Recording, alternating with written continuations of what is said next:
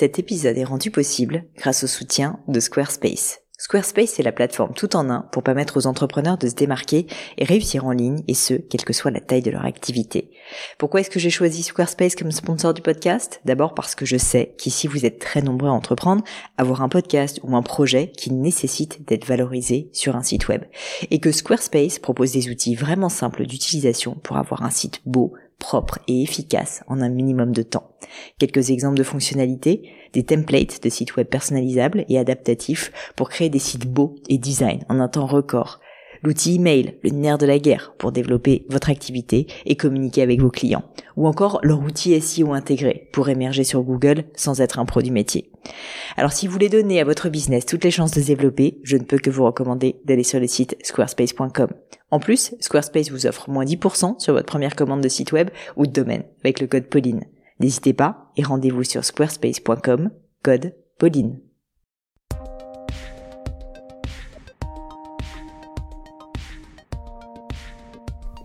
Hello à tous, ici Pauline Negno et bienvenue dans un nouvel épisode du Gratin. Le Gratin, c'est un podcast où j'interviewe des personnalités remarquables pour parler de leur réussite et essayer de décrypter avec elles les clés de leur succès. On évoque leurs principes de vie, leurs trucs, leurs livres préférés, leurs rituels, leurs routines alimentaires aussi, leur philosophie. Et mon objectif, vous l'aurez compris, c'est de vous aider à progresser via l'aide de ces mentors virtuels et surtout à devenir la meilleure version de vous-même.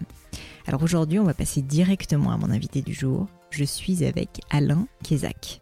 Né en 1941 à Évreux, rien ne prédestinait Alain à créer l'une des plus grandes agences de publicité au monde. Ses parents veulent qu'il se constitue un bagage. Il est bon élève, donc il se retrouve à HEC. Un peu par hasard, il faut dire.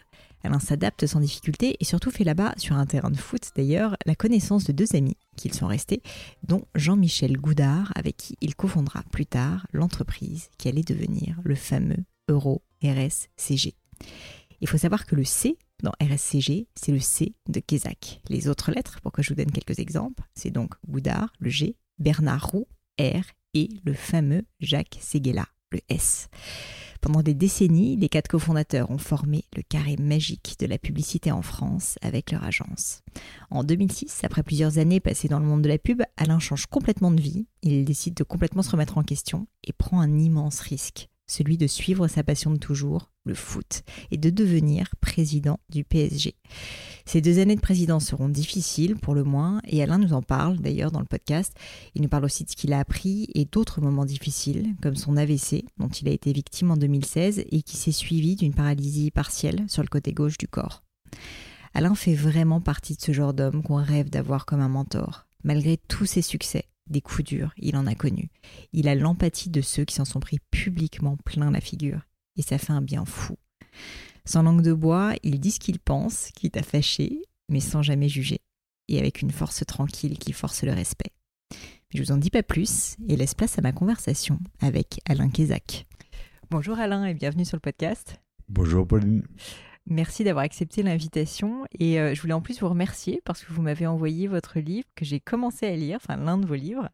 Et d'ailleurs, j'ai hâte de le terminer. Et je voulais commencer en réalité par euh, justement vous en parler. Alors, j'ai mille questions parce que vous avez eu plein de vies différentes. Donc, euh, on va partir un peu dans tous les sens. Mais la première chose que je voulais évoquer avec vous, c'était l'aspect mentorat. En fait, commencer un petit peu par la fin et commencer en fait par justement tout ce que vous faites pour accompagner aujourd'hui des jeunes, des jeunes générations dans leur carrière professionnelle. Et notamment, donc, via ce livre, j'ai trouvé une citation que j'ai beaucoup aimée et je vais vous la lire. Vous disiez, euh, j'ai une obsession, c'est la transmission. Les jeunes générations n'ont pas suffisamment de points de repère. Des gens comme moi ont pour devoir de faire partager leurs expériences, leurs succès et échecs, mais de façon très pratique. Je ne fais pas un que sais-je, mais un que fais-je. Alors du coup, euh, ma première question, euh, elle est assez simple. C'est donc au sujet du mentorat. Euh, je, voulais tout simplement vous demander, euh, quand vous commencez en fait tout simplement à discuter avec un jeune peut-être qui vous demande de l'aide, comment est-ce que vous pouvez l'aiguiller Enfin, en fait, quelles sont les premières étapes? Comment est-ce que vous aidez un jeune? Comment vous le coachez d'une certaine manière quand vous commencez à discuter avec une personne qui se pose des questions professionnelles? Euh, D'abord, souvent, c'est des jeunes qui me sont recommandés par mes enfants, des amis de mes fils ou filles, ou ici, je travaille dans une banque d'affaires qui s'appelle l'Antra, mm. où la moyenne d'âge, enfin, il y a des jeunes de 25 à 40 ans. Donc, euh, euh, le hasard fait que je rencontre beaucoup de jeunes. la première chose, c'est que euh, je les je les évalue. C'est-à-dire que j'ai un j'aime bien les maximes. J'ai une que j'aime bien, c'est méfiez-vous de votre première impression, c'est souvent la bonne. Ah, c'est pas mal. Et quand quelqu'un, ça peut paraître très superficiel, mais quand quelqu'un rentre dans mon bureau ou dans ma maison, je me fais une opinion qui peut être dire fausse ou corrigée après, mais tout de suite. Dès le premier, le premier instant. Et quand je, quand je recrutais, je recrutais pas mal, évidemment, je, euh, je, déjà, si vous voulez, il y a tellement d'erreurs pour un jeune à ne pas commettre, mais pas des erreurs. Je, je pardonne, par exemple, très bien à un jeune d'être contracté. Au contraire, je trouve ça touchant. Mais je ne pardonne pas de venir me voir sans savoir euh, ce que fait ma boîte, mm. ce que j'ai fait ou autre. J'aime pas les jeunes arrogants. Il n'y en a mm. pas beaucoup d'ailleurs euh, qui ont tout fait. J'aime pas les jeunes menteurs. Mm. C'est-à-dire qui vous disent euh, j'ai fait HSC par exemple, mais c'est pas HSC. Ils ont eu un master HSC après. Ouais. Moi je suis sportif, j'aime beaucoup le tennis. alors comme ils savent que je que je joue au tennis, au football, ils sont de complaisance que j'aime pas non plus. Et je leur demande, tu joues au tennis, toi? Il me dit oui. Euh, Donc vous aimez la sincérité, quoi. Tu es en quel classement? Et en général, non, non, je joue mais avec des amis. Et moi, un sport qui n'est pas, qui n'est pas fait en, qui n'est pas euh, fait en compétition, euh, c'est un sport de château, quoi. Aucun intérêt. Donc je, je, me fais comme ça mon, mon opinion. Et après, on discute. Et, et là, je suis assez indulgent. J'aime bien les gens réservés pas, grave qu'ils soient réservés, un peu timides, mais j'aime les gens sincères et naturels. Euh, et, justement, quand vous essayez euh, d'aider ces jeunes, quelles sont euh, les, grandes questions qu'ils vous posent en général? Moi, j'ai un peu l'impression qu'aujourd'hui, alors j'ai beaucoup d'auditeurs sur le podcast qui me posent ces questions-là, et je voulais savoir si c'était les mêmes qu'on vous pose, mais sur leur parcours, qui bah, se poser énormément de questions de sens en fait sur leur carrière, sur leur vie professionnelle, et, alors, bah, je trouve que c'est pas évident de leur donner des réponses, de savoir en fait si on fait fausse route ou pas. Je trouve qu'il y a beaucoup de jeunes justement qui se disent, ah, enfin de jeunes ou moins jeunes, hein, même à 40 ans, 50 ans, ça peut arriver, de se dire, est-ce que ce job est fait pour moi? Est-ce que cette carrière est la bonne? Est-ce que je vais dans la bonne direction? Est-ce que vous aussi, vous avez la sensation qu'il y a beaucoup de, personnes de notre génération qui se posent ces questions? J'ai l'impression qu'ils ne, ne savent pas quoi faire, qu'ils sont perdus et qu'ils ont très peu de, de passion. Hmm. Vous savez, il y a un, slogan, vous connaissez, vous qui avez fait HSC, apte à tout et bon à rien. Donc, euh, connaissiez pas Non. Donc, euh, je trouve que ça résume assez bien. Mais en général, la première question que je leur pose, c'est quelle est ta petite musique intérieure? Quel est ton rêve? De quoi tu as envie? Hmm. Le reste, ça viendra après. Mais si déjà tu démarres pour des raisons euh, pécuniaires, pour des raisons de, de plan de carrière, pour des raisons de marché plus ou moins ouvert, c'est mal barré. Hmm. De quoi as-tu envie? Mm. Quelle est ta passion Si tu as une passion, moi je connais que je n'étais pas un bon exemple parce que j'avais pas. Si j'avais quand même une passion, assez vite c'est la publicité. Mais je n'étais pas un passionné comme peut l'être un, médecin qui dit je hmm. serai médecin ou un avocat ou un aviateur. J'ai entendu euh, chez vous d'ailleurs un, un colonel de, de qui était extrêmement brillant. Mais lui, il avait une passion. il savait, mais même si on n'a pas la passion aussi forte qu'un chirurgien ou un aviateur, on doit savoir euh, de quoi on a envie. Mm, mm. Et s'ils n'ont pas envie, s'ils pas de réponse, j'essaie de les aider à formuler leur, euh, leur désir, disons. Bah écoutez, ils ont en tout cas beaucoup de chance si jamais ils vous ont pour les accompagner, c'est évident. Euh, encore une question sur le mentorat, parce que je pense que c'est un sujet qui intéresse euh, pas mal euh, les auditeurs. si jamais on voulait être votre mentor, je dis pas que je vous demande d'être mon mentor, Alain, parce que je sais que vous n'avez pas beaucoup de temps, mais ce que je veux dire, c'est comment, selon vous, un jeune devrait démarcher une personne comme vous qui bah, voilà, a beaucoup de choses à faire, qui est très sollicité, qui a envie d'aider, de partager, mais est-ce que vous auriez peut-être des conseils à donner pour être approché de la meilleure manière? Ben, prendre euh, euh, mon adresse mail, mon portable et m'appeler. Je, je, réponds toujours. J'ai un, j'ai un, comment dire, une obsession. c'est ne jamais laisser un, un appel ou un, un mail euh, non répondu. Que ce soit un stagiaire ou un PDG, jamais. Je m'endors le soir, il n'y a jamais un mail qui traîne euh, dans, mon- dans la boîte, Mm. jamais. un- Donc, euh, il doit se débrouiller pour avoir mon portable et mon, mon adresse mail et il me- m'explique de quoi il a envie. Alors, tout dépend après comment il va l'exprimer. S'il me dit, euh, euh, j'ai pas tellement envie de travailler, je si je sens que c'est un peu un, un- un amateur ou un, Mm. ou un dilettante, je vais être moins motivé. Je vais, je vais répondre, je vais dire que j'ai pas envie. Mais sinon, c'est très facile. Je, je trouve toujours du temps. J'aime pas les gens qui disent j'ai pas le temps. Ça n'existe pas. On a toujours le temps, qu'on soit PDG ou, ou retraité comme moi ou, ou autre. On a toujours du temps. Euh, euh, S'il n'y en a pas de temps, bien on vient prendre un petit déjeuner ici à, à 8 heures du matin et on se lève une demi-heure plus tôt. Mm. Euh, ça n'a aucune importance. Donc je, je, je leur conseille simplement d'oser, Mm. oser demander. Mais c'est vrai que c'est quelque chose qui se fait assez rarement. Souvent, les, les jeunes, moi, je, moi la première, euh, avec ce podcast, finalement, maintenant, je le fais un petit peu plus volontiers. Mais en fait, j'ai dû me pousser dans mes retranchements pour oser demander à des personnalités comme vous, mais comme d'autres aussi, de, bah voilà, de prendre une heure de leur temps. Et au final, là où on est assez agréablement surpris, c'est que souvent, les gens disent oui. Mais absolument. D'abord, les gens aiment bien parler. Mm. Moi aussi, je suis un peu bavard. un peu Bah, je compte bavard. sur vous, parce que vous savez, c'est que l'audio, le podcast. hein. Les gens aiment bien parler. Euh, parler, moi, je donne pas mal de conférences, Mm. euh, surtout depuis ma, mon AVC, où je raconte beaucoup mon changement de vie, Mm. euh, mon, mon passage d'une vie à l'autre. Et le fait de, de parler, de donner des conférences, euh, est un peu une thérapie, me fait du bien. Donc, les gens ne sont pas du tout. je connais très peu de gens. Moi, j'ai un, j'ai un, un passé de communicant. Euh, la moindre des choses, c'est de, de parler, de s'exprimer, de débattre, et, et voilà. Et donc, je trouve que tout ça, c'est très simple, en fait. Mais il faut que les jeunes aient le, pas le courage, mais le réflexe Mm, mm. de dire euh, j'y vais. Et c'est même une preuve d'audace qui me plaît assez. Bien Alors, il faut, faut savoir exprimer. Ah, je suis sensible aussi à une chose, c'est la brièveté des. J'ai été élevé chez Procter et Gamble, où pendant cinq ans, on n'avait pas le droit de faire un- une recommandation, ils appelaient, de plus d'une page. Ouais, Jamais. Donc, euh, j'ai gardé cette. euh, habitude, euh, Habitude. et quand les gens dans la pub venaient me dire je vais te présenter mon dossier, un dossier sur tel sujet, j'en ai rien à faire ton dossier. Mm. Résume-moi en une page, un, ce que tu veux, et deux, quelle est ta recommandation, Mm. ton point de vue. Donc j'aime bien les gens un peu concis. Mm, mm, je comprends.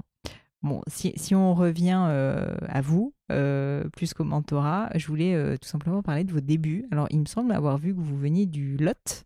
Je suis pas né dans le Lot, je suis né en Normandie. Ah, en à Évreux, Normandie, pardon. Mais mon père est lotois. D'accord, très et bien. j'ai une maison depuis 40 ans dans le Une Lot. très belle région que j'adore. où je me suis cassé la figure Mm. il y a trois ans en vélo. J'ai eu trois vertèbres cervicales fracturées. Donc c'est un lieu, je n'en veux pas au Lot parce que j'y retourne demain.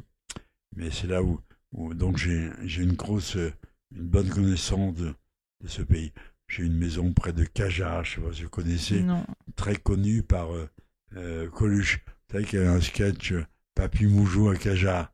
Donc euh, êtes- je connais pas celui-là. Faudrait un que je peu regarde. Je mettrai ça. Je vais le regarder. Je le mettrai dans Voilà. les notes de Donc, l'épisode. euh, donc voilà, mon père était est né à Figeac. D'accord. Bah voilà. Et, Dans le Lot également. Mm. et donc, euh, j'ai pas de maison de famille, mais j'ai sûrement un atavisme qui fait que dès que j'ai pu, j'ai acheté une maison il y a 30, 40 ans, je sais plus très bien. Et les- vous étiez d'une famille euh, déjà d'entrepreneurs, de- d'hommes d'affaires, pas du tout? Mon père était ce qu'on appelait un VRP, Mhm. c'est-à-dire un, un représentant à carte multiple.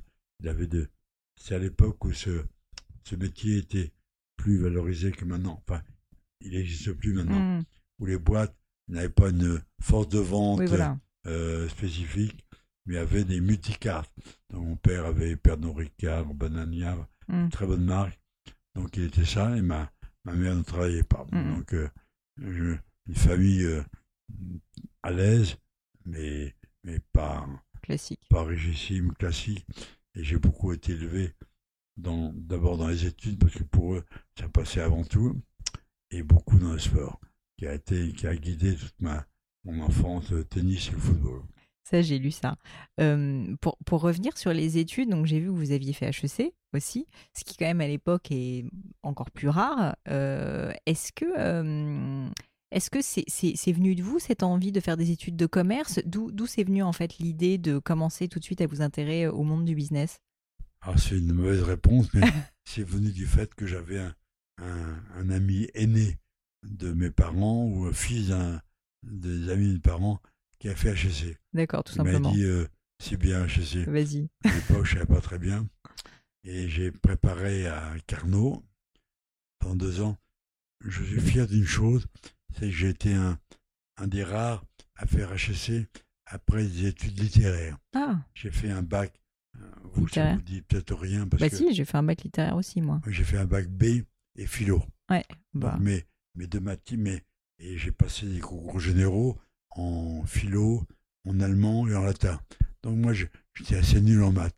Et je détestais les sciences nat. Je n'aimais pas du tout la physique. Donc j'étais un littéraire. Donc j'ai fait, euh, à Carnot, il y avait une, une classe pour les de rattrapage pour les littéraires, où tous les matins on vous disait, vous n'avez aucune chance d'intégrer HEC, ce qui motivait beaucoup. Et, je suis entré à HEC sur la recommandation d'un ami. J'ai l'habitude de dire que une carrière, c'est un mélange de, de rationalité, d'opportunité et d'envie.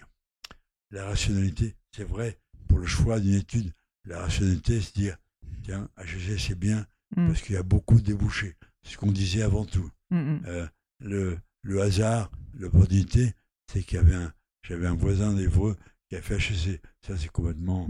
Et l'envie, c'est que j'ai, comme mon père était quand même dans le commerce, que moi j'aimais beaucoup la pub déjà, et que c'était pas complètement un contresens. J'aurais pas, on m'aurait dit, faut faire une école d'ingénieur, euh, je serais, me serais sauvé deux ans à l'heure tellement je, je n'aimais pas les maths. Et hmm. pourtant, je suis dans une boîte de finance maintenant. Ça, c'est la boucle est bouclée. Euh, vous, vous, avez dit à deux reprises déjà que vous adoriez la pub étant petit, euh, étant, étant vraiment euh, presque enfant. alors, ça m'amène à vous poser la question de, de, de l'histoire de, de RSCG, donc, dont vous êtes le C qu'est-ce qui vous a donné envie de co-créer cette agence? Donc je comprends que vous aimiez la pub, mais comment ça vous est venu? Et ensuite, à partir du moment où, bon, ok, vous aimez la pub, mais de là, ensuite créer une agence, parce que vous l'avez dit euh, très rapidement aussi, vous travaillez chez euh, Procter Gamble, mais c'est complètement différent en fait de sauter d'une grosse boîte comme ça à créer sa propre agence. Alors d'abord, chez Procter Gamble, j'étais dans une section qui s'appelait la Copy Section, qui était en rapport avec les de pub. D'accord. C'était le démarrage je suis rentré euh, chez Procter en 65, je crois. Et c'est l'époque de le début de la télévision, euh, l'ouverture de la publicité à la télévision. Donc, on avait un service chez Procter qui se mettait au service des agences ou qui était en contact avec les agences pour les aider à travailler. Et tout. Donc, j'ai déjà, chez Procter, eu un poste très proche de la pub. Déjà, ça, c'est le, la rationalité. On va parler de l'opportunité. L'opportunité, c'est que, ben, non, pourquoi? Oui, ben, c'est que chez Procter, si vous voulez, on ne, on ne reste, ou on reste 5 ans, ou on reste la vie entière. Mm. Moi, je suis un, un, fan de Procter, mais j'avais pas envie de, d'y passer ma vie. Et donc, j'ai eu l'opportunité d'un camarade qui s'appelait Bernard Brochant, qui est l'ex-maire de Cannes, et qui est un garçon très brillant, euh, deux ans, trois ans depuis que moi, qui était HEC, et qui était dans la pub, et qui quittait son agence, hmm. et qui m'a dit, est-ce que tu peux, tu veux prendre ma place? J'ai dit oui. Donc, euh, au bout de cinq ans, je suis parti dans une agence de pub américaine, en trois ans, une agence qui s'occupait des de produits comme Colgate, fromagerie Belle, peu importe, qui s'appelait comment cette agence? NCK, Norman Craig Cameron, qui n'existe plus maintenant. Et au bout de trois ans, la vraie, le vrai choix, d'abord c'est toujours la passion de la pub, c'est de monter ma boîte. Donc euh, la chance, si vous voulez, c'est que dans la, pour monter une agence de pub, ça coûte pas cher. Il n'y a pas beaucoup d'investissement. Oui, il faut des idées, il faut des clients. Et il y a toujours ce même ami qui m'avait incité à venir chez Procter, incité à venir chez NCK, euh, quitter aussi son agence, euh, avait été démarché par Roussegala, qui avait monté leur agence un an, un an et demi plus tôt, et qui leur avait dit Est-ce que tu veux venir avec nous? Mm. Donc il leur a dit non, est-ce que j'ai déjà un job hein, dans une agence qui s'appelle toujours DDB, mais j'ai un copain, euh, Kézak, euh, qui fera l'affaire. Donc j'ai rencontré Roussegala. On a mis exactement un déjeuner, mais vraiment un déjeuner euh, avec l'un, un déjeuner avec l'autre, pour dire on va ensemble. Et vous avez au bout de un déjeuner, mais racontez-moi, parce que c'est fou quand même. Normalement, on n'arrête pas de dire, et moi la première, quand on doit s'associer avec quelqu'un, il faut faire des tests pendant six mois, etc. Pas le moindre test. D'abord, il, il me connaissait un peu de réputation, et moi je le connaissais, et on avait déjà le sentiment qu'on était complémentaires. Il y avait ces gars-là qui étaient le créatif, euh, un peu, comment dire, turbulent, Foufou, oui. Euh, il n'a pas changé d'ailleurs. Euh, Roux qui était le financier un peu taiseux, Mm. il leur manquait un, un homme de marketing ayant été élevé dans la grande consommation, dans Mm. le food. Donc il y avait une logique. Donc c'est une denrée qui, qui était assez rare en fait. Mm, mm. Et donc ils sont tombés sur moi. Brochon leur avait dit beaucoup de bien de moi. Et puis, un dé- mais pas plus d'un déjeuner, non seulement pour m'intégrer à eux, mais m'associer à eux. Mm, mm. Ils avaient, ils avaient, ils avaient 100% des parts. Ils ont gardé, est-ce que je compte bien, 30, euh, j'ai pris 20%, donc 40, 40 et 20. Ouais. Et après, on a intégré un quatrième HSC aussi, Goudard, Ouais. qui a pris 10. Donc, euh, tout ça s'est fait par, euh, comment dire, par recommandation de gens extérieurs. C'est ce qu'on appelle un advocacy. Mm.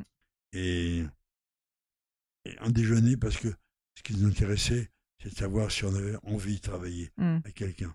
Moi, j'ai pas, on n'a pas besoin de se voir euh, euh, six mois pour savoir si on a envie. Et vous, vous étiez prêt à sauter, euh, à sauter le pas euh, et, à, et à leur faire confiance aussi, et à franchir le cap je, je immédiatement. connaissais, je connaissais pas très bien, mais je connaissais la réputation. Mm. Je savais que à deux, j'y arriverais pas parce que ils étaient spécialisés dans l'immobilier et que c'était des gens assez clivants. Mm. Je savais qu'à trois, on avait, on, on sait jamais. hein. Et alors là, tout le monde m'a dit, n'y va pas. J'ai aussi un principe, c'est quand on me dit n'y va pas, c'est un très bon signe, il faut y aller. Donc, euh, euh, n'y va pas, pourquoi? Euh, Ces gars-là, c'est un rigolo. Ouais. Toi, tu es un mec sérieux, t'avais Procter, euh, je n'entendrai pas. Euh, D'autres me disaient, la pub, vous à l'époque, la pub avait une mauvaise réputation. Euh, mon associé, ces gars-là, avait éc- écrit un livre qui est Ne dites pas à ma mère que je suis dans la publicité, Ouais. elle me croit pianiste dans un bordel. Donc pour vous dire que la pub, c'est un métier qui n'était pas très reconnu. Donc euh, non, continue pas dans la pub, t'es mieux que ça. Mm. Ça, ça m'a motivé pour le continuer. Donc à force d'avoir sur 10 recommandations d'amis, j'ai eu 9, n'y va pas. je me suis dit, très bon signe, Plus je vais y motivé que aller. jamais. Et je vais y aller parce que mon principe, c'est de, ne pas m'associer à des clones.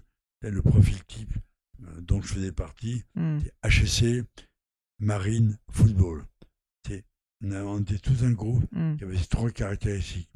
Et je me dis, si je m'associe à des, des gens semblables à moi, euh, je n'amènerai rien.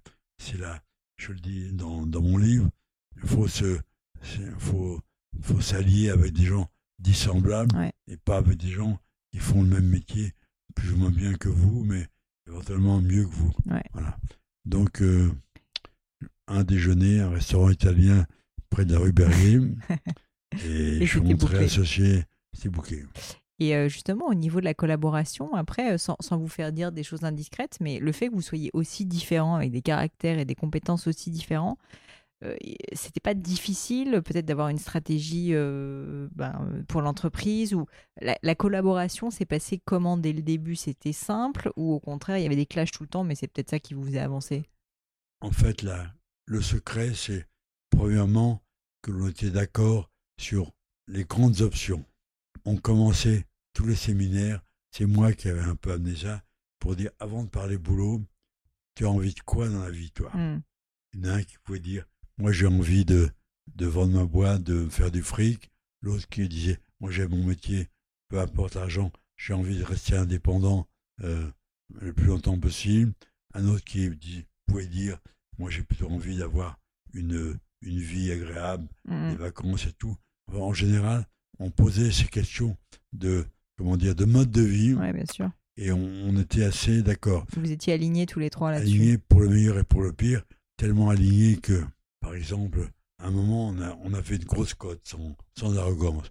On était bah l'agence oui, vous- créative du marché. Vous étiez la- l'agence du Ouais. moment, quoi. Et Enfin, toute l'agence américaine voulait nous racheter. Mm. Je serais millionnaire et milliardaire. Et têtu comme on était, euh, je suis était à New York, euh, chez l'agence DDB. Ils ont fait un cinoche pas possible. Et en partant, on a tous les quatre éclaté de rire. Il n'est pas question, même pour 250 millions, je sais pas quoi, qu'on se, qu'on se vende. Donc, hein, je pense qu'on a eu tort d'ailleurs. Tout ça pour dire que on était alignés aussi sur les, Hmm. sur les conneries à ne pas faire. Le projet, donc, c'était pas de vendre, mais c'était d'avoir une, une boîte et d'être. D'être le plus gros possible indépendant. On n'avait pas de limite à l'ambition. Hmm. Il y avait une mode à l'époque qui était de dire pour bien travailler, il faut être petit. Et nous, on disait l'inverse, pour bien travailler, il faut être le plus gros possible et mondial. On a pris des tas de risques, on a racheté des agences plus grosses que nous. Mm. On est devenu la tro- de troisième agence française en rachetant des agences qui, encore une fois, avaient non pas le double, mais presque de taille que nous hmm. des agences qui, étaient, qui avaient f- un peu à la tapis, hein, des agences qui Ouais. avaient des problèmes de, ou de finances, ou Ouais, ouais. d'hommes, ou Ouais. d'hommes en général. Et on, est, on a ouvert des agences dans tous les pays du monde, en États-Unis, partout, enfin, Brésil et autres, jusqu'au jour, en 91, c'est-à-dire euh, donc 20 ans après, où on a eu du mal à, à faire face à nos dettes, et on a été repris par Avas, Ouais. qui étaient aussi des amis.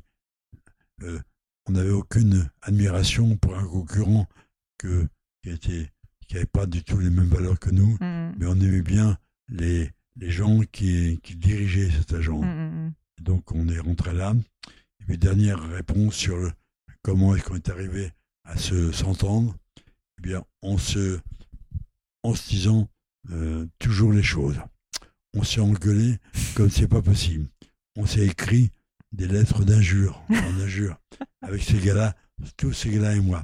Oui, bah, il On avait l'air d'avoir un caractère et vous aussi essayait assez fort. Donc, de euh, bien écrire, mais il écrivait bien. Moi, j'aime pas me laisser faire. Quand on me donne un coup, je réponds. Donc, euh, je suis assez rancunier. Pas rancunier, mais un petit peu comme un joueur de foot qui, quand il reçoit un tacle, il sait aime bien faire. rendre. Ouais. Et donc, on- avait. pour œil, quoi. Et, et on s'engueulait oralement.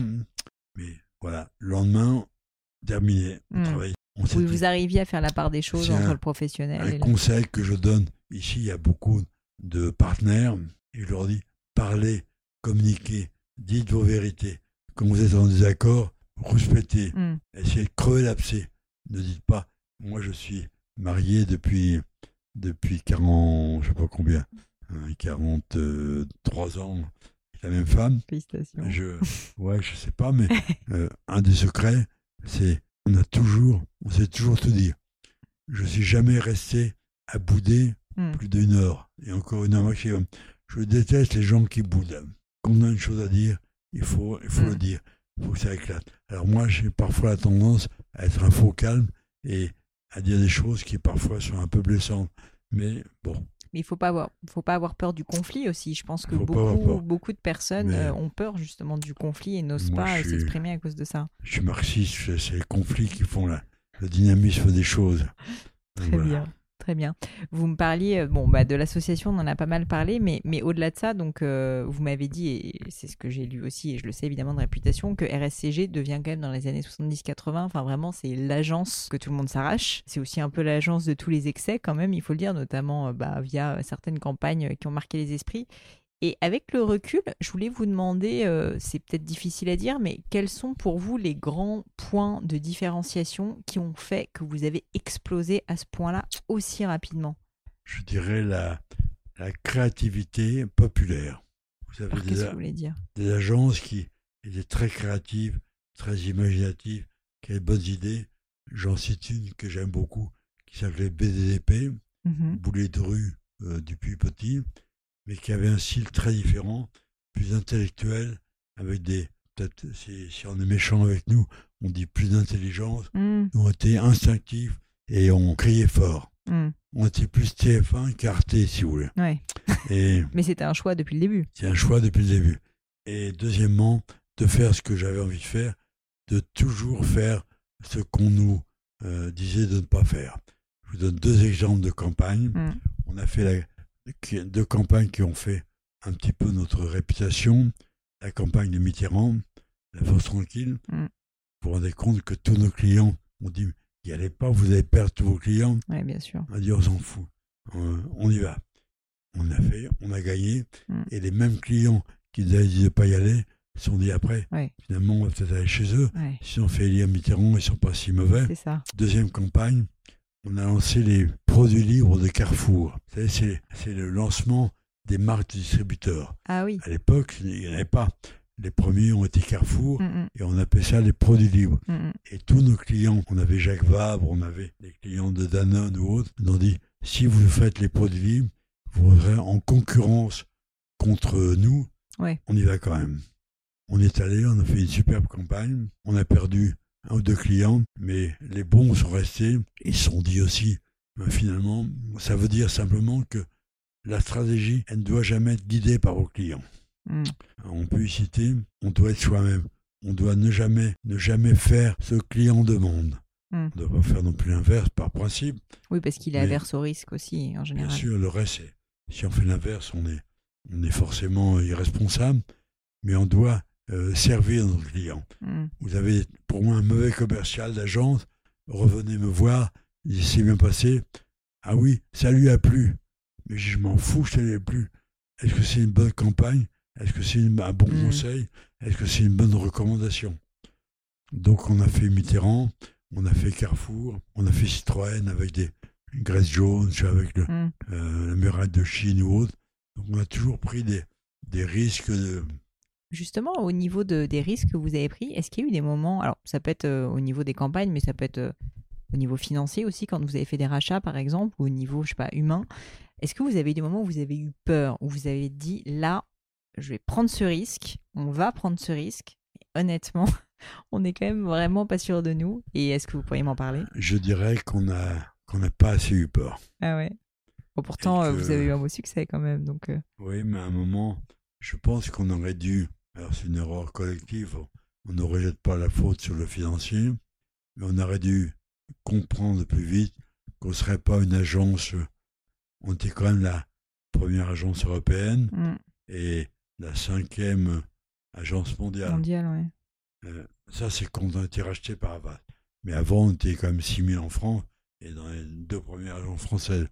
On aurait dû comprendre qu'on ne pourrait pas monter au sommet sans sans partenaire extérieur. Aujourd'hui, on dirait sans, sans des fonds, mm. sans des. Et donc, on a voulu toujours rester entre nous. Mm. Et, c'est une erreur, une erreur qui est une erreur qui nous a coûté l'indépendance, si vous voulez. Mm, donc, euh, la réponse est que on aurait dû avoir plus peur. Et on a eu peur quand on, bien sûr, un peu, qu'on avait vu qu'on ne pouvait pas payer nos dettes, mais comme on avait une bonne image, on a tout de suite été courtisés par des boîtes qui, au lieu de donner 100, nous, nous, ont donné 5, si vous voulez. Mais ils nous ont donné quand même. Mm. Ils n'ont pas laissé euh, mourir. Et donc justement, alors bon, on, ne va pas parler de toute votre carrière chez euh, RSCG parce que je parlais aussi du PSG et de d'autres choses, mais vous finissez donc bah, par quitter euh, RSCG, je crois, quand, bah, notamment quand c'est racheté par Bolloré. Alors oui, c'est devenu Avas. Oui. Avas, et la holding s'appelait Avas, et Euro RSCG était des filiales, mm, mm. était le groupe mondial. Et à ce moment-là, du coup, euh, vous quittez, vous décidez de quitter. Euh, donc je sais que vous devenez président du PSG. quelques temps plus tard, quand même pas très longtemps plus tard. Qu'est-ce qui fait que, premièrement, vous avez quitté Euro RSCG et puis ensuite, pourquoi est-ce que vous vous lancez dans cette aventure PSG Donc, je sais que vous êtes très amateur de foot, on en a parlé même quand vous étiez plus petit, mais qu'est-ce qui a fait que quand même vous avez envie de prendre ce risque énorme de, de rentrer à la présidence? D'abord, première réponse, j'ai quitté Havas parce que M. Bolloré arrivait et hmm. que je n'ai aucune estime pour lui. Et si vous voulez, quand il est arrivé chez nous, il est arrivé méthode Bolloré, je prends 5%, on était assez contents, 5% de Bolloré, ça va renforcer Havas, hmm. qui avait un scénario assez dispersé, et de 5, et après 10, et puis après 15, et après 20, et il s'est mis à contrôler Havas sans mettre l'argent euh, pour prendre la majorité. Euh, c'est un nom anglais que j'ai oublié. Quand on essaie de contrôler une boîte. sans prendre la majorité. Sans euh, prendre la majorité. De façon un peu insidieuse. Et là, j'ai, il souhaitait que je reste. Et moi, j'avais une clause qui me permettait de partir avec mes indemnités relativement modestes, deux ans de salaire, enfin normal, en cas de changement d'actionnaire. Hmm. Et donc, comme je ne dis pas que M. Loret n'a pas de talent, mais il a un talent financier, mais j'avais aucune confiance sur la stratégie hmm. qu'il voudrait appliquer. C'était pas du tout, pas du tout mes valeurs, hmm, hmm. mes valeurs et mes idées. Je comprends. Donc. Euh, et, au niveau euh, des émotions, ça a dû être dur quand même pour vous. Ben, ça a été dur parce que émotion d'abord, mais là je suis assez solide. Mais surtout, ce qui a été un peu dur après, c'est que ce monsieur m'a fait 9 ans de procès quand même. Ah oui puisque euh, il a voulu euh, dire que, que j'avais falsifié la, la feuille qui me donnait le, la possibilité de partir. Moi, je l'ai attaqué au prud'homme et 9 euh, ans. 9 ans et j'ai bien sûr gagné. 9 ans aussi pour mes partenaires qui s'appelaient Jacques Eraille et Alain Pouzillac, qui ont gagné aussi. Mais 9 ans de, de galère avec les, les flics à 6 heures du matin chez vous, avec des, euh, un des trois a fait garde à vue, avec des, il a employé tous les moyens ah possibles, imaginables. Et un jour, je suis allé dans son bureau, je lui ai dit, Vincent, vous savez que vous êtes un escroc, hein, vous êtes comme quelqu'un qui, qui vole des sacs Vuitton dans un... Alors, il a un côté, je reconnais, admirable, c'est que tout passe. Il y a un tel mépris, je pense, de vous, que mais non, Alain, mais je suis obligé vis-à-vis des actionnaires et tout. Hmm. Je dis, de toute façon, je suis prêt à être en procès pendant dix ans. Ça me fait beaucoup moins de mal que si j'apprends que mes, que mes jumelles ont une bronchite. Donc, c'est pas grave du tout. On, on ira jusqu'au bout. Donc, il a essayé de négocier, de me, de me, comment dire, de faire une négo à la moitié. Des médiations, des choses comme ça. Hmm. J'ai pas lâché. Et mais 9 ans, c'est un peu lourd. Ouais, c'est sûr. Et donc, euh, vous savez, quand on voit Canal aujourd'hui, et euh, encore une fois, il gère son, son argent euh, comme il le veut, plutôt bien parce qu'il en a beaucoup. Donc, il a, c'est un très bon, comment on dit, une très bonne ingénierie financière. Ouais, ouais, intelligence financière. Mais pour bâtir une agence de pub, reprendre une agence de pub, il a sûrement fait du bien au niveau des chiffres, que ça, il les contrôle bien. Mais il n'y a pas que, il n'y a pas que la rentabilité, il y a le développement, il y a l'image, comme Canal, si vous voulez. Mm, mm. Un Canal, ils sont en train de virer 500 personnes aujourd'hui. Bah, évidemment, ça va devenir plus rentable. Ça, je sais le faire aussi. Mais mon problème, moi, c'est que j'ai vécu le. Je suis un enfant de Canal. Euh, moi, c'est les guignols qui m'intéressent. C'est le sport à Canal. Mm. Et euh, la vie de Canal, c'est pas d'être rentable simplement environ des gens. J'ai quitté euh, J'ai quitté Avas pour ça. Juste pour rebondir sur ce sujet, ces 9 ans de procédure euh, et après tous les ennuis de façon générale euh, que vous avez eu, où vous, vous disiez, moi j'ai les reins solides, euh, je tiens bien. C'est quelque chose. Enfin, je ne sais pas si vous avez des, des, des, conseils à nous donner. Je trouve que quand même, quand on est entrepreneur, bah, on a beaucoup de soucis. Euh, c'est pas tous les jours facile, beaucoup d'inquiétudes, beaucoup de moments de doute. comment est-ce que vous avez fait justement pour surmonter? En plus, je sais qu'au niveau euh, voilà émotionnel, souvent quand c'est des procédures personnelles, c'est très dur. J'ai pas perdu le sommeil une journée, une nuit. Si vous voulez, moi, je, en plus le, de, encore plus maintenant, du fait de ma, ma maladie, mon AVC, fait que je fais la part des choses. À l'époque, si j'avais un, un fils qui a une maladie, donc il s'en est bien tiré. Mais pour moi, c'est tellement plus important Mm. que d'avoir un emmerde de boulot que j'ai toujours relativisé Mm. les choses. Et j'ai jamais. Pour moi, le, le travail, à un certain niveau, quand on a assez pour, pour manger, hein, je ne parle pas des pauvres gens qui se battent avec euh, Bien 1000 sûr. euros par mois, mais le théâtre, le, le travail, c'est du théâtre. J'ai surtout toujours considéré qu'il y avait des, des bons moments, des actes réussis, des actes ratés, et que la vie n'était jamais un long fleuve tranquille, en Mm. tout cas. Ce qui m'intéressait, c'est que le reste marche bien. Et autant j'aurais été fragile si j'avais su que j'avais des problèmes de santé vis-à-vis de mes proches, autant boulot, non. Il y a un peu le foot. Une défaite au football, ça m'a Justement, fait plus vous en parler d'émotion. de ça. euh, que, que- souvent que les, que euh, euh, Professionnel. travail. Euh, alors justement, bah, très belle transition vers le foot. Euh, Est-ce que vous vous rappelez de vos premières émotions sportives au foot? Qu'est-ce qui a fait que vous êtes plongé dedans? Enfin, j'ai l'impression que vous êtes complètement passionné de foot depuis la plus tendre enfance. Vous savez, à Évreux, j'ai fait deux choses. J'ai fait le tennis, où je suis allé, où j'ai plus pratiqué que le foot à un haut niveau, enfin assez haut niveau, et le football.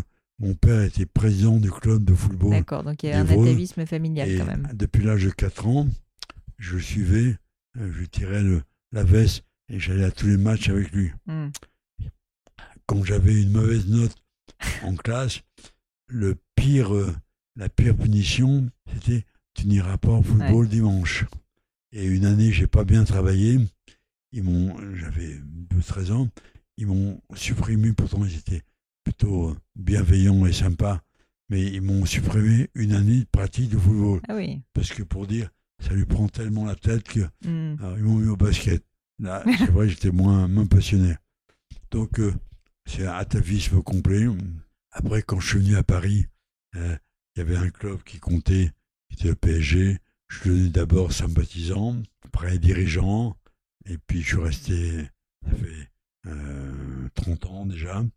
Et à un moment, Canal Plus a revendu ses parts à Colonie Capital. Mhm. Ce qui est amusant parce qu'il y a une logique, c'est vous connaissez Colonie Capital? Non, c'est un fonds de private C'est un fonds absolument très très costaud.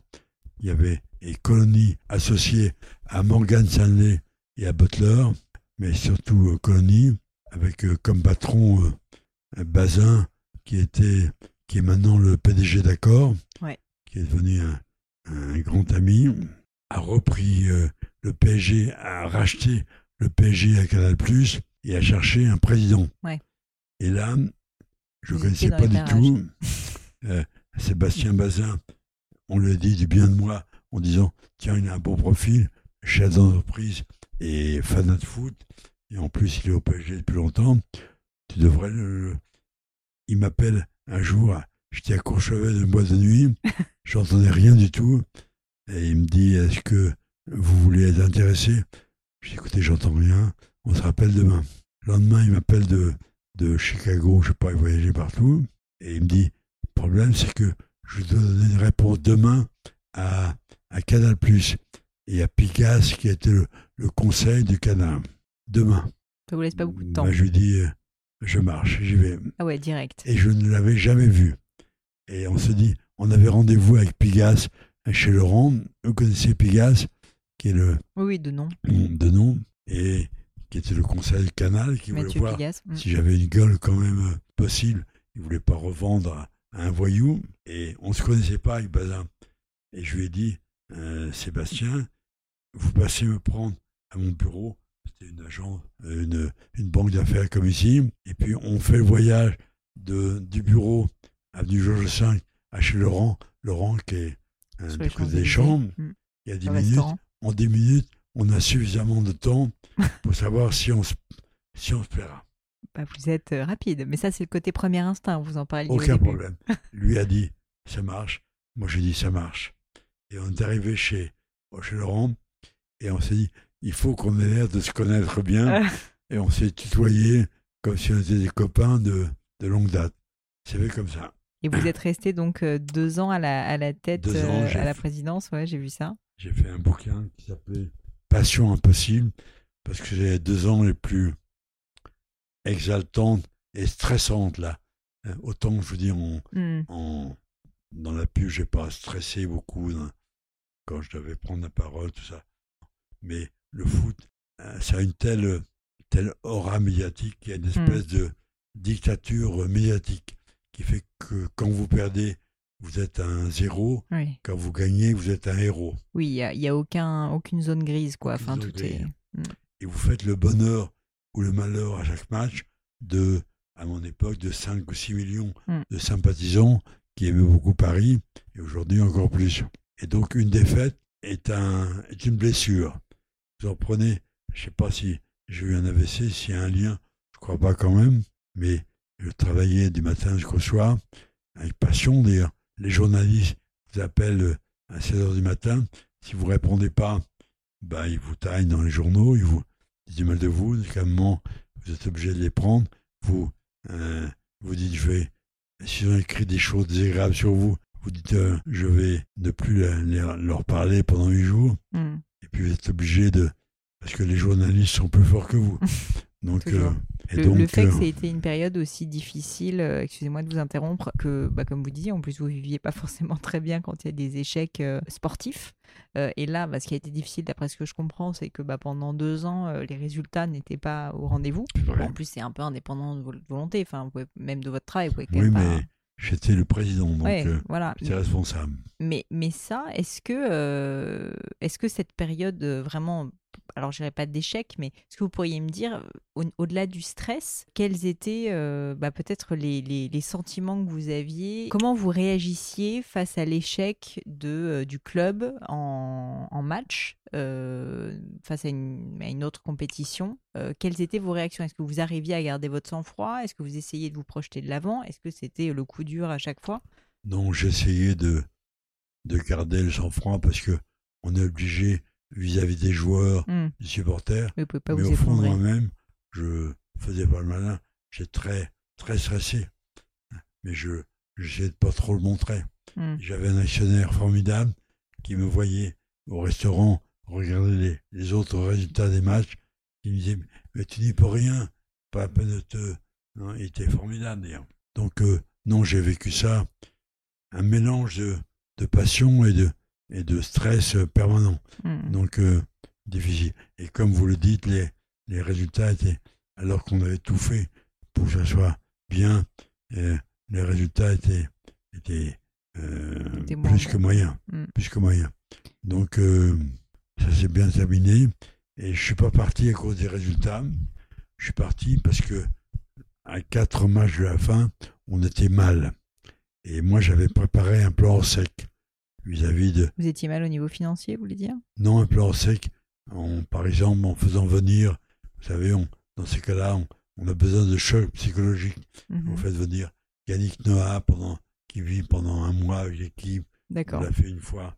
Vous faites venir. euh, Donc les joueurs étaient Gray. pas bien, quoi. Donc euh, voilà. Mhm. Et donc, euh, j'avais un plan sec. Et le samedi, nouvelle défaite.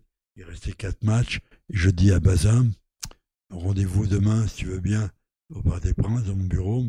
Et j'aurai un plan à te proposer pour éviter la catastrophe de fin de saison. Et j'arrive. Et il me dit, bah, écoute, c'est un peu trop tard. Tu restes président. Tant que je serai là, tu seras toujours président. Mais on a, on a recoté un, un garçon qui sera un peu un conseil, un conseil du sportif. Tout. Et là, je lui ai dit, ben, écoute, très bien, tu as ma démission dans la minute. Pour Mhm. moi, il y avait deux raisons. C'est que je, je ne pensais pas pouvoir travailler avec cette personne. Et surtout, manager, on n'a pas, l'actionnaire n'a pas à m'imposer euh, un collaborateur. Ouais, bien sûr. C'est une règle, ça. Je lui ai dit, tu as une, tu as une seule décision. C'est de me virer ou pas. Ça, Mhm. tu as absolument le droit. Mais tu ne m'obligeras pas à prendre quelqu'un que j'ai pas choisi. Il m'a dit, bon, ben. Donc, je lui ai dit, rendez-vous demain matin, voir si l'un ou l'autre on a changé d'avis. Ouais. Le soir, j'ai réuni ce que j'appelle mon conseil de famille, ma femme et quatre enfants. Et je leur ai dit, euh, je vais partir pour euh, cette raison. ils m'ont donné raison. Mm. Honnêtement, je sais pas s'ils auraient pu me donner tort. Je, serais parti quand même, mais Vous étiez en décidé. tout cas, ouais. ils m'ont ils m'ont conforté dans ma décision. Le lendemain matin, on s'est vu chez moi. Je lui ai dit, tu as changé d'avis, tu veux toujours intégrer cette personne Ben, Il m'a dit, oui, je suis obligé. Je lui ai dit, moi aussi, j'ai pas changé d'avis. Donc, euh, conférence de presse. J'ai fait une conférence de presse devant 300 journalistes. J'ai l'impression d'être Obama. Et j'ai dit, j'émissionne en essayant de le faire euh, assez, comment dire, correctement, Mm, en essayant de soutenir le club, mm. en essayant de ne pas Ça pas dû être facile aussi quand même la prise de parole publique pour dire Non, que vous non, quittiez, mais euh. voilà, j'ai expliqué pourquoi je partais et que je souhaitais que du bien au club. Mm. Ensuite, j'ai revu Bazin, qui est maintenant un ami. Le lendemain, je lui ai dit deux choses l'une. Ou on est fâché, ou on reste amis. Moi, je, tu as fait ton boulot d'actionnaire. Tu tu as, tu vas pas écouter, mais tu as, tu as le droit de pas m'écouter. Mm. Moi, j'ai fait mon boulot de manager. J'ai pas fait de concession. Mm. Donc, j'ai aucun reproche à te faire. Ou on est fâché, on reste amis. Il m'a dit, on reste amis. Ouais, vous avez su rester est les meilleurs amis du monde. La compétition, c'est une école de la vie importante pour vous C'est la seule école de la vie. Il n'y a rien qui me qui m'agace le plus dans les dans les recrutements ou autres que des gens qui me disent j'aime le sport. Euh, ouais, quel sport tu fais? Ben, Je fais du foot. Mais en compétition, ah non, non, avec des copains. Je dis, me parle pas de ça. Ouais. Ça, c'est pas, c'est pas ça le sport. Le sport, c'est, c'est la bagarre, c'est la lutte, c'est la compétition. euh, euh, sinon, c'est, c'est de loisir. euh. Donc, euh, compétition, c'est, Et dans le business aussi ou finalement c'est quelque Pareil. chose que vous appliquez uniquement au sport?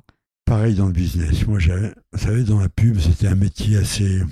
On se connaissait tous. On avait tous fait plus ou moins HSC. Mm. On avait l'ami qui m'a recommandé, c'est devenu un de mes concurrents directs. On était amis euh, euh, le soir si on, on jouait au foot ensemble, mais dans la journée, on se faisait. Enfin, on se bagarrait comme des fous. Mm, Donc la compétition était admise et on peut être euh, en concurrence avec quelqu'un, mais en temps correct. mm, Bien sûr. Moi, j'ai toujours prôné. Moi, je suis pas je suis pas un petit saint, mais j'ai un- aussi un- une maxime, c'est que nul ne s'est jamais perdu dans le droit chemin. Ce qui veut dire que les chefs d'entreprise, les bons, ils sont honnêtes Mm, il y a une justice immanente. Alors, il y a quelques personnes qui, qui peuvent durer quelques temps en étant en dehors des clous, Oui. mais Mais ça En finit général, par vous rattraper. je dis souvent aux jeunes, ce qui paye, c'est la correction. Si vous êtes correct avec quelqu'un, un, un dirigeant de football à qui je voulais acheter un joueur, si j'étais correct ou vendre, ben, la prochaine fois, la, la fois d'après, il était correct avec moi, voyez. mm, je comprends. Pour terminer, je voulais parler, euh, si ça vous dérange pas, de votre AVC. Euh, donc vous avez vécu, je crois, il y a trois ans, quelque chose comme ça. Oui, j'ai fait une chute de vélo dans le Lot où je me suis cassé trois vertèbres. J'étais opéré d'urgence et je suis revenu bien dans ma maison de Lot. Et trois semaines après, j'ai fait une- après. un AVC. Et là, euh, j'étais d'hôpitaux en hôpitaux, euh, hôpital de Garches, de Grandville, de Toulouse, partout. J'étais complètement paralysé Ouais. euh, au début des deux côtés et le côté droit a repris vite après du côté gauche et là j'en ai j'en ai vraiment bavé mais ça m'a changé complètement mon logiciel J'allais vous demander justement en quoi un accident, si je puis me permettre de vous poser la question bien sûr, hein, mais en quoi un accident aussi important change peut-être euh, au-delà du physique même votre façon de penser, de réfléchir, de penser euh, à la vie, à la famille, euh, au travail? bien vous voulez vous voyez le le titre de mes conférences dit tout je fais pas mal de conférences là-dessus je raconte ma première vie Mm. et disons ma deuxième vie et je dis de la joie de vivre au désir de vivre Mm. C'est-à-dire, je n'ai plus aucune joie de vivre. Parce que la joie de vivre, la vraie joie, c'est de faire la fête, c'est de travailler, d'être mobile, c'est de, de faire du sport, c'est de, de, comment dire, de, moi qui suis plutôt, malgré mon image, un peu stressé, c'est de dégager, comment dire, importer le stress et exporter l'énergie. Ouais. Donc, j'ai plus de joie de vivre, mais j'ai un, un désir profond de vivre. Alors, est-ce que c'est un, un devoir ou un désir? Et donc, euh, il y a deux choses qui me sauvent. J'essaie de faire un, un, un exercice mental. Premièrement, ne plus, ne plus penser à moi. De me dire ce qui compte, c'est les autres. Mm. Et l'avenir, à mon âge, et mon, dans mon état, j'ai aucun avenir souriant. Je peux, j'ai des petits-enfants, je suis heureux de les voir, mais j'ai quand même pas un avenir. Je serai jamais président de la République. Hein, voilà. Je vous le souhaite pas. Non, ah, j'aurais aimé. Ah bon, Ça aurait été mon rêve. c'est vrai. Mais bon, il y avait une marge. C'est pas facile. Hein, pas facile. Ouais. Et, et donc, euh, vivre dans deux choses. Vivre pour les autres et vivre dans l'instant. Mm. C'est-à-dire dans le dans l'instant, c'est-à-dire profiter des bons moments, Mhm. aimer parler, aimer communiquer, comme on fait là. Là, quand je vous parle, je pense pas à ma maladie. Mm. Je vais penser. euh, quand vous êtes parti, je vais avoir un quart d'heure, le temps d'aller dans mon bureau, où je vais Oui, ça va être lucide. Et la lucidité, c'est. Donc voilà. Les autres et le, le, court, le, court, le court terme, le- l'instant, pardon. Bien sûr, instant Il présent. y a une, il y a une phrase de, de, de Simone Veil que je trouve formidable. C'est pour parler des autres, l'attention est la forme la plus pure et la plus riche de la générosité. Et moi, je, un jour, on me demandait une question pas très gentille. Qu'est-ce que vous voudriez qu'on écrive sur votre euh, sépulture Oui. quand vous serez mort? J'ai dit en anglais, he cared, il se souciait des autres. Ouais. Et deuxièmement, he was reliable. Euh, fiable. c'est les deux choses qui m'importent dans la vie. Mm. Donc, euh, donc j'essaie de m'en tirer comme ça. Euh, je dirais que je suis devenu peut-être un peu plus intelligent qu'avant. Pas très intelligent, mais un peu plus, non, un peu plus profond. Ouais. Et je lis plus, je, je m'intéresse à moi qui suis pas croyant du tout et qui suis, j'ai lu des théâtres de Chardin, j'ai lu des, des bouquins de, de, j'ai de philosophie des religieuse un passages. peu. Bon, j'ai toujours aimé la philosophie. Euh, ben, c'est vrai que vous me disiez en plus en off avant de commencer que finalement vous aviez fait des études euh, littéraires euh, de philo. Mais je suis complètement atypique, moi. Je vais études littéraires. Je suis euh, athée, c'est pas, c'est pas athée- atypique. Agnostique. Agnostique, je doute. Ouais. Mais je doute beaucoup. Et, et je suis à gauche. vous vous rendez compte dans la pub, à gauche, je l'ai jamais caché. En général, je m'arrangeais même pour que On dès une première réunion avec le client, je leur, qu'ils le sachent. Mm. Et donc, euh, Et vous travaillez dans un fonds d'investissement. Ça fait beaucoup de paradoxes. Et donc, j'ai, j'ai été très, très, par exemple, intéressé par un, un article qu'on fait paru, qu'on fait paraître des chefs d'entreprise après les Gilets jaunes. Avait Bazin, il y avait le Faber, Emmanuel Faber, Mhm. qui est un génie. Il y avait euh, le président de, de Carrefour, que je connais bien aussi. Son nom m'échappe. Euh, mais bon, je le retrouverai, je le mettrai dans les notes. Et puis il y avait euh, ben, Stéphane Richard qui a été ce matin euh, et De qui Orange. disait si on, on reste prisonnier d'un capitalisme libéral et le progrès développement à tout prix, on se cassera la gueule comme on a commencé à avoir des ennuis avec les gilets jaunes. Et il prônait, 13 je crois dans le monde, un capitalisme social Mhm. en réconciliant l'économique et le social. Et moi, c'est toujours ce que j'ai prôné. J'ai toujours pensé qu'on pouvait être à gauche et être euh, Faire des affaires. capitaliste, faire des affaires. Et inversement. J'ai jamais dit que les, les gens de droite étaient moins bien que les gens de gauche. Ma femme est à droite, mais la plupart de mes amis Vous êtes sont ouvert d'esprit. Plupart de mes, enfants, j'ai réussi, ils sont Ah. un peu à gauche. Mais je disais à un ami de droite l'autre jour, on a les mêmes valeurs, un type que j'aime bien, Mm. mais on les met pas dans le même sens. C'est une manière d'interpréter. Donc ça, ça m'a été aussi, vous savez, la gauche caviar et tout, des mots que je déteste. Non, je suis profondément... euh, euh, Social, libéral. Un choix politique, c'est des hommes, des programmes, des valeurs. On sent l'homme politique qui ressort là, le futur, le futur peut-être président. J'avais monté un, un parti politique dans, Ah bon? avec euh, Kouchner, qui s'appelait Société civile.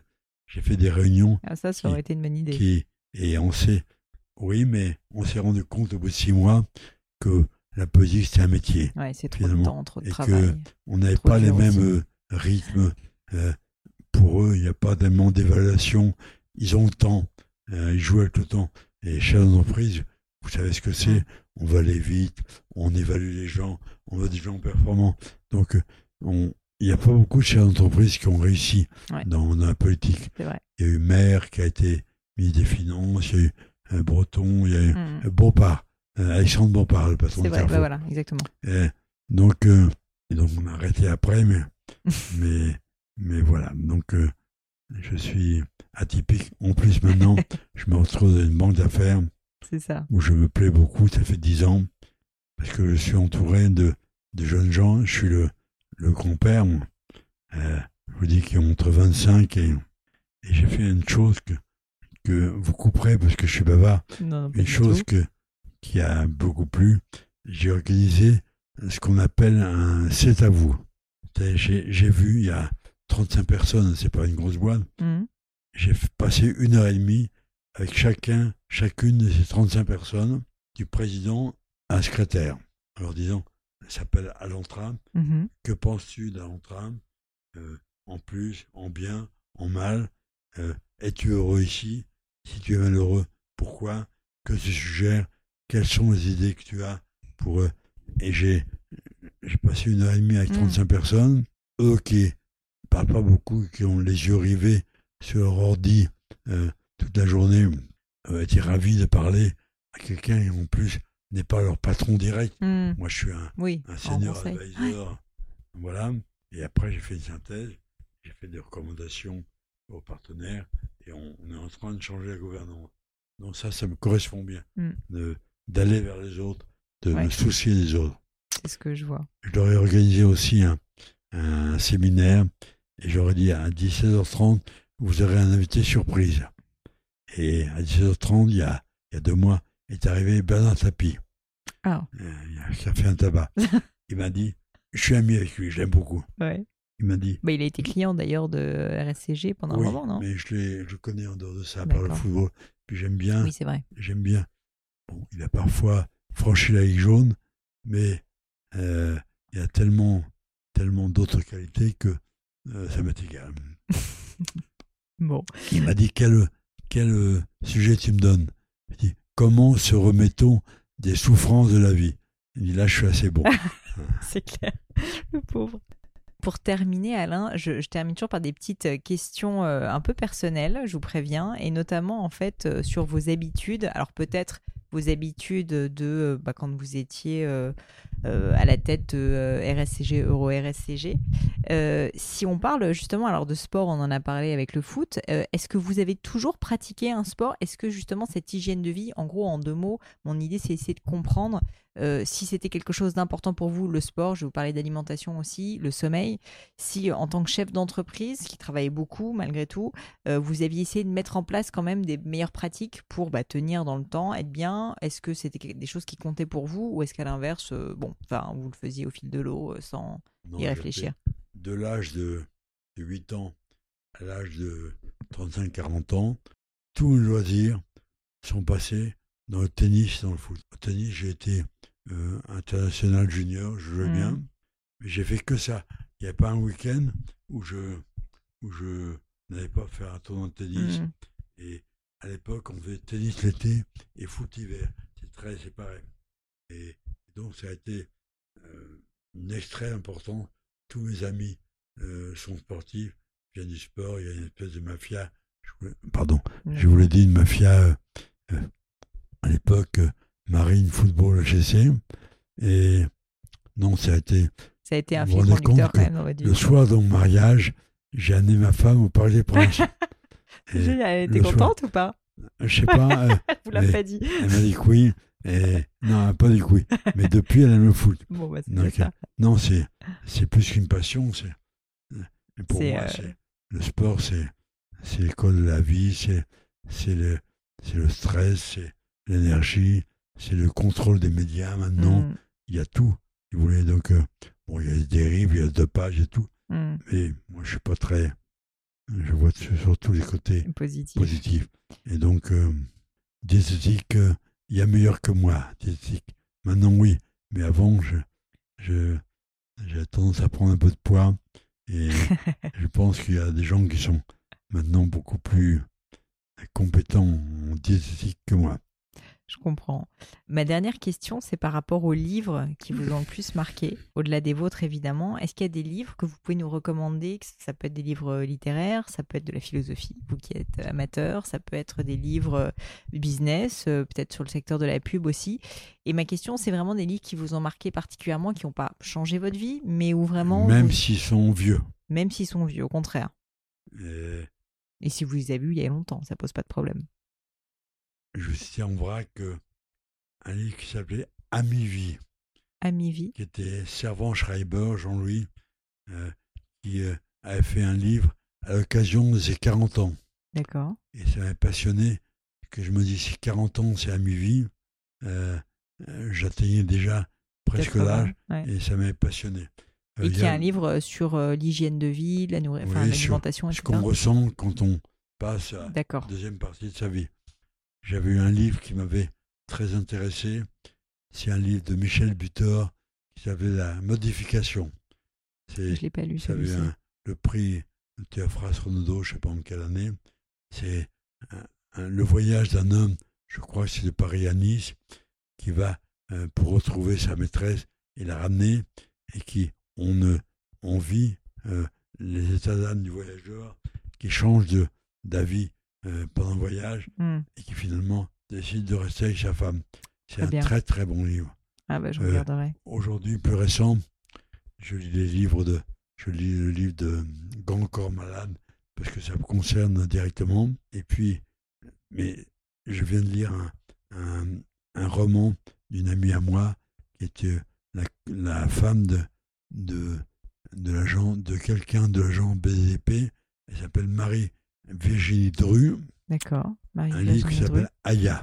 D'accord. A-Y-A. Qui se, qui se, passe en Afrique. Mhm. C'est fantastiquement sensuel, sur la résilience, sur. Hein, la, c'est très poétique. Ça m'a passionné. Alors que c'est pas le genre de livre. Que vous lisiez euh, traditionnellement. Je lis parce que c'est elle, mais ça m'a passionné. Moi, pour la faire courte, le livre que j'adore, c'est les histoires d'hommes. C'est mm. euh, la vie de Mitterrand, les biographies. De Sarkozy, les biographies. Les passions de Sarkozy, c'est le livre de Mitterrand. Écrit par eux-mêmes, en général, autobiographie par François-Xavier Gisbert ou par eux-mêmes. Mm.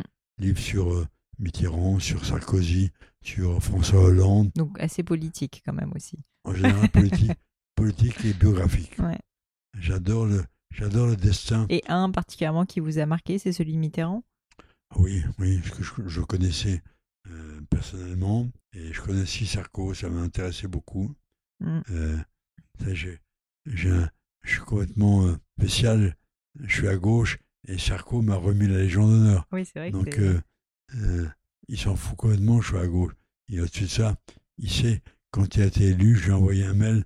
Je, te félicite, on aura un grand président pour la France. Tu vas pas me remercier, surtout que je vais pas voter pour toi. Je ne voterai jamais pour toi.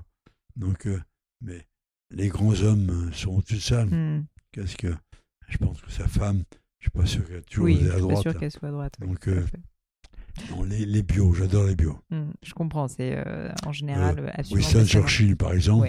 Je me même Charles de Gaulle, même si vous n'êtes pas gauche, sa biographie, enfin son autobiographie est absolument dingue. De qui, pardon Charles de Gaulle. Charles de Gaulle, le hmm. fils de l'épée, des choses comme ça, bien sûr. Bah, j'ai une admiration. J'étais pas gaulliste, j'étais mondésiste, mais j'ai une admiration Mm, mm. Comme tout le monde pour De Gaulle, ça n'a rien à voir, ça. Mm. Alain, merci beaucoup pour tout votre temps. J'espère que je vous ai pas fait trop souffrir avec ce micro. Non, j'espère ne pas l'avoir. Ne vous inquiétez pas. En tout cas, euh, merci mille fois. Si jamais, euh, alors je ne sais pas si, euh, si c'est possible, mais si jamais des personnes qui nous écoutent souhaiteraient vous suivre, vous contacter peut-être, est-ce que c'est possible Alors ce que je peux faire, c'est éventuellement vous mettre en relation, passer par, je sais pas, des réseaux comme LinkedIn peut-être si vous êtes dessus. Qu'est-ce qui serait le plus simple pour vous? Moi, un mail. Vous envoie un mail. Et Et ben je le mettrai, euh, je le mettrai dans les notes du podcast. Tout sur, secret, moi. Bah, je vois ça. Bah, vous vivez à la hauteur de votre réputation. Merci beaucoup pour votre temps. Hello à nouveau et quelques dernières petites choses avant de vous quitter. Comme d'habitude, si vous cherchez les notes de l'épisode avec toutes les références, que ce soit les outils, les livres cités, c'est simple, allez directement sur le descriptif du podcast sur l'appli de votre choix. Aussi, si vous souhaitez me contacter pour me poser des questions, proposer de nouveaux invités peut-être, ou juste me faire un feedback, n'hésitez pas. Euh, j'adore ça, les feedbacks. Donc foncez directement sur Twitter ou Instagram sous le pseudo Pelenio, P-L-A-I-G-N-E-A-U. J'essaye de répondre quand on me parle, donc n'hésitez pas. Et comme à chaque fois, vraiment mille merci d'avoir écouté jusqu'ici. N'oubliez pas, si le podcast vous plaît, que vous appréciez tout ce travail, euh, le plus simple pour m'aider, c'est tout simplement de mettre euh, bah, soit un petit mot doux, soit une note 5 étoiles sur iTunes ou de partager sur vos réseaux sociaux aussi. Ça donne le moral, ça m'aide énormément à faire connaître le podcast, donc n'hésitez pas. Voilà, merci à tous et je vous dis à très vite pour un nouvel épisode.